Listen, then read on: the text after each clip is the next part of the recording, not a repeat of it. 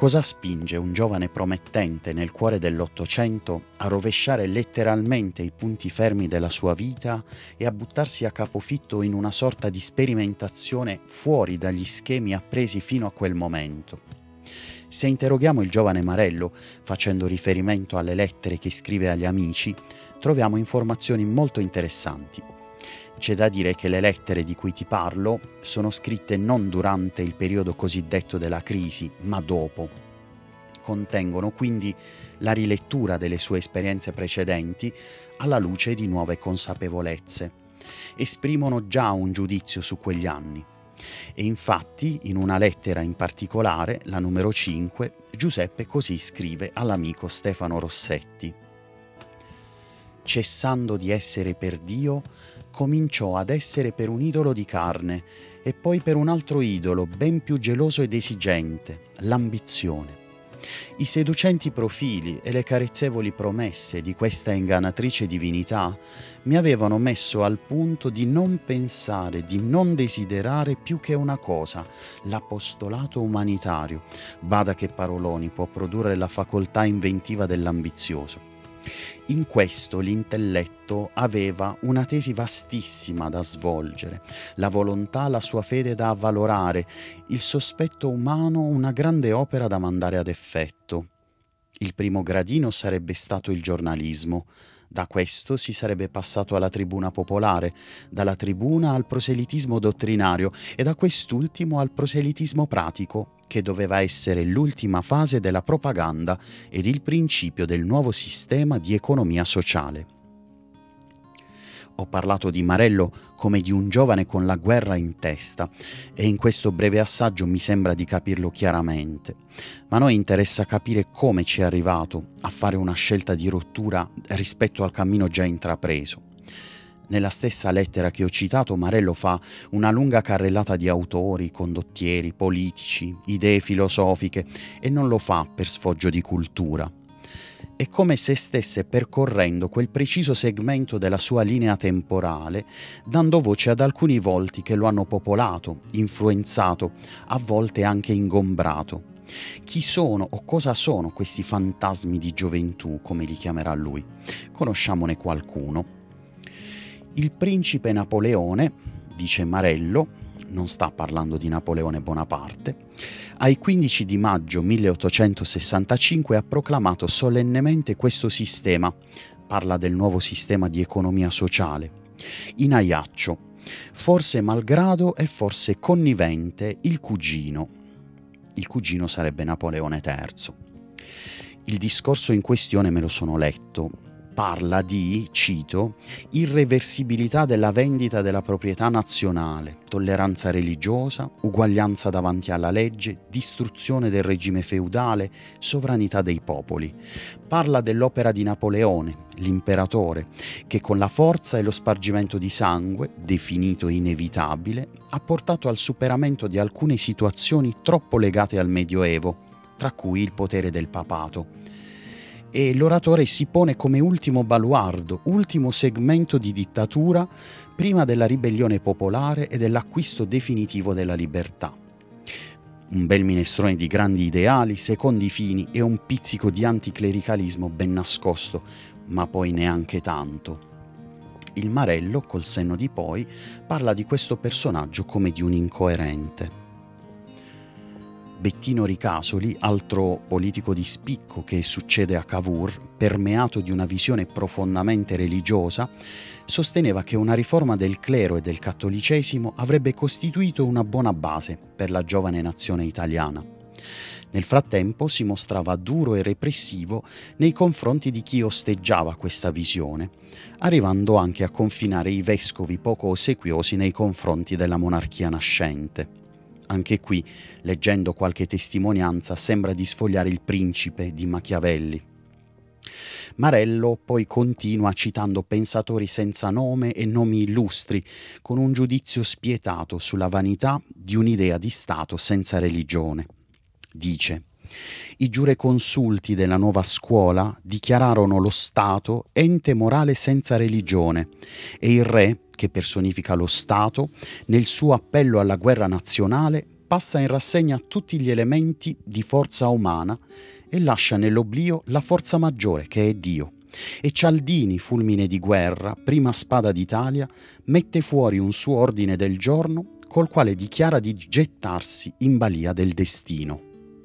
Garibaldi, che dal fior dell'adulazione italiana viene denominato il cuore d'Italia, protesta di adorare Dio in spirito e verità sotto la cappa del cielo e di odiare a morte i preti. Che bel cuoricino! Mazzini, aspirazione della gioventù ventenne, sapienza incarnata dell'Italia, si proclama l'apostolo dell'idea, un'idea ben complessa, se si prova a far parlare ognuno dei personaggi citati, insieme alle idee come i principi della rivoluzione francese o la filosofia positivista che andava in gran voga in quel periodo, non si può non rimanerne affascinati in qualche modo. E Marello questo fascino l'ha subito e come. Secondo i biografi, le cause della crisi del Marello potevano essere riconducibili a quattro filoni li esaminiamo brevemente senza pretendere di dare una spiegazione semplice a qualcosa che di per sé è complesso, ma anche valutando la bontà delle informazioni che riceviamo. Numero 1. Si parla di un papà che prima non mette bocca sulle scelte del figlio e poi diventa quasi oppressivo nello spingere Marello a scelte alternative a quella del seminario. Ma Giuseppe, il papà, non lo cita mai nelle lettere con gli amici è lecito pensare che abbia detto una parola sul futuro del primogenito maschio, e questo non è mica un delitto, ma di sicuro non è stato determinante per le scelte di quel periodo. Numero 2. Si parla di una personalità brillante, forte ed esuberante, che lo porta a proiettarsi fuori dal contesto ecclesiale accanto ai grandi nomi che hanno fatto l'Italia. Parlando della sua personalità, Marello ha un carattere curioso e permeabile, ha una grande dialettica e una buona arte oratoria, per non parlare della scrittura. Tutte caratteristiche che ne avrebbero fatto un buon politico, un efficace propagatore di idee, un apprezzato giornalista, un influencer, diremmo oggi. E forse l'ambizione di cui parla nei suoi scritti per un po' ha fatto il solletico alle sue brillanti doti. Numero 3. C'era una situazione di chiesa e di formazione nei seminari precaria portata avanti da figure che non hanno saputo dare una buona testimonianza di fede. Il fatto che la formazione del clero fosse messa duramente alla prova da una politica anticlericale e dalla confisca dei luoghi alla formazione dei putati, un calo di entusiasmo può produrlo e come in un giovane seminarista. Numero 4, infine, si cita spesso una sorta di propensione eh, del giovane Marello per quelli che vengono spesso definiti ideali romantici in senso lievemente spregiativo. Tali ideali lo avrebbero distolto dalle cose essenziali e portato fuori strada. Ora, quest'ultima, come causa di una crisi, non mi sembra una motivazione consistente. Marello è veramente un ragazzo con la testa sulle spalle e più che di esaltazione dovremmo parlare di investimento su idee e teorie che effettivamente venivano proposte come soluzioni alla situazione tanto travagliata del periodo. Dunque, mescolando bene gli ingredienti, la crisi è servita. E io Marello lo proporrei provocatoriamente come modello per i giovani in crisi prima di tutto perché di fronte ad un'esistenza complessa e faticosa non si paralizza, non lascia che la paura vinca, continua a camminare in dialogo critico e non rinuncia a fare delle scelte anche importanti. Ad un certo punto ha provato a scommettere su chi non rimaneva immobile di fronte ad una realtà in continua evoluzione, ma proponeva teorie, soluzioni, scendeva in campo attivamente per formare una coscienza popolare, si occupava, come direbbe Marello, di apostolato umanitario. È il desiderio di lasciare una traccia in tutto questo che lo muove a considerare una scelta alternativa che inevitabilmente lo avrebbe portato fuori dal seminario.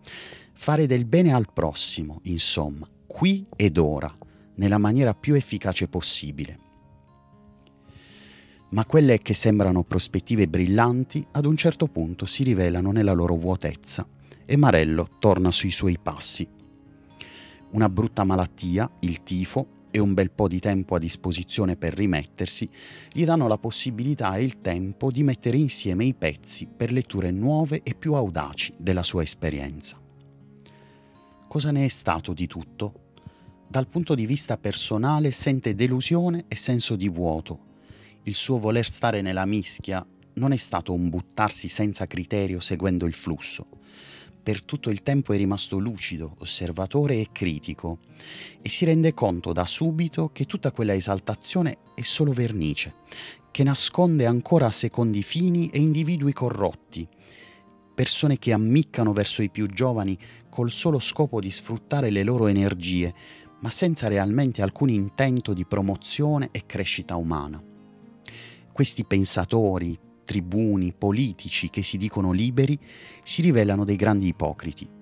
Marello lo dice molto meglio di me in una vera e propria invettiva o liberi schiavi pensatori, che vi spacciate per la delizia del genere umano e ne siete l'obbrobrio maggiore, o insetti parassiti, che andate generosamente succhiando le midolle della povera umanità, ditemi in grazia, quanto vi rende al cento il vostro apostolato?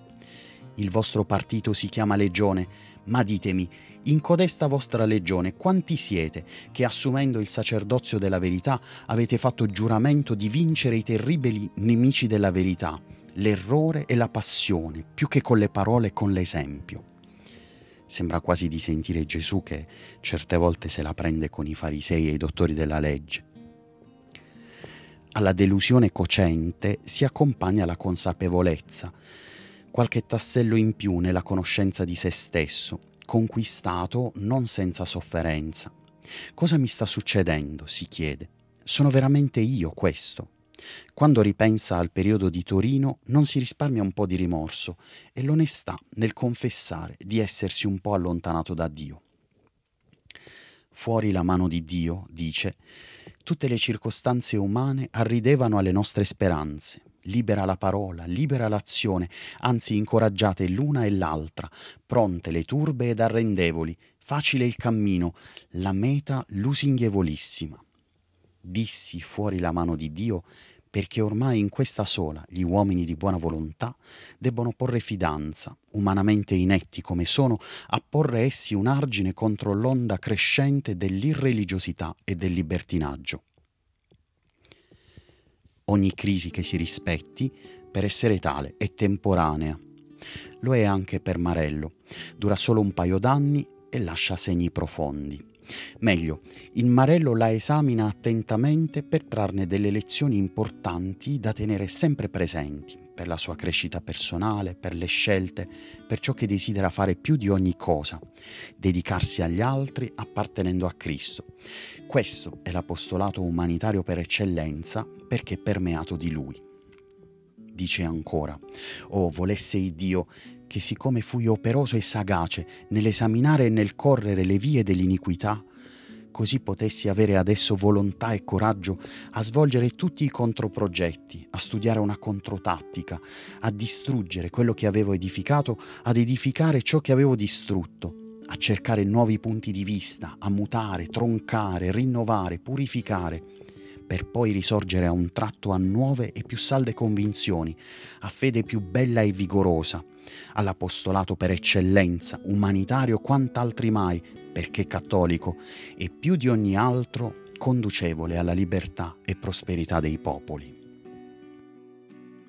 Amico, amica, Giuseppe Marello è anche questo, un giovane che si prepara alla vita e ne abbraccia tutte le contraddizioni, senza lasciarsi incastrare nelle prigioni dell'egocentrismo o nel fascino delle predicazioni vuote di buoni esempi.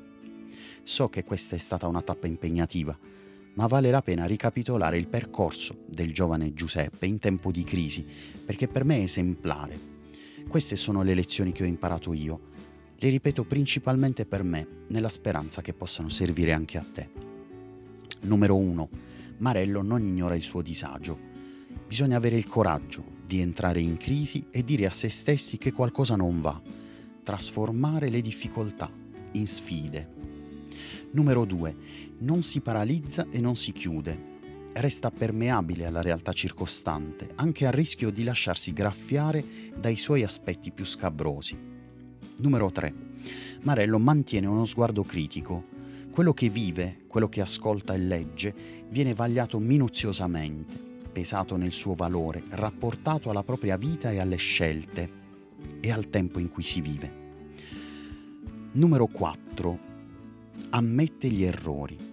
Ad un certo punto si rende conto che alla realtà che, che vive manca Dio e questo è un errore. In parallelo scopre che Gesù manca tanto anche a lui. Di qui la sua risalita. Infine, numero 5, fa sintesi nell'immediato e a distanza di tempo delle lezioni imparate e non le tiene per sé, ma le condivide con i suoi compagni di cammino, generoso e appassionato come sempre. E tu? Sei capace di intercettare la complessità di questo tempo e le sfide che ti lancia? Quali sono le voci diremmo noi, gli influencer che seminano idee e stile di vita. Sai affrontarli con sguardo critico. E infine, quante lezioni hai già imparato dalle difficoltà affrontate? E dove sta Dio in tutto questo? San Giuseppe Marello, protettore dei giovani in crisi, prega per noi.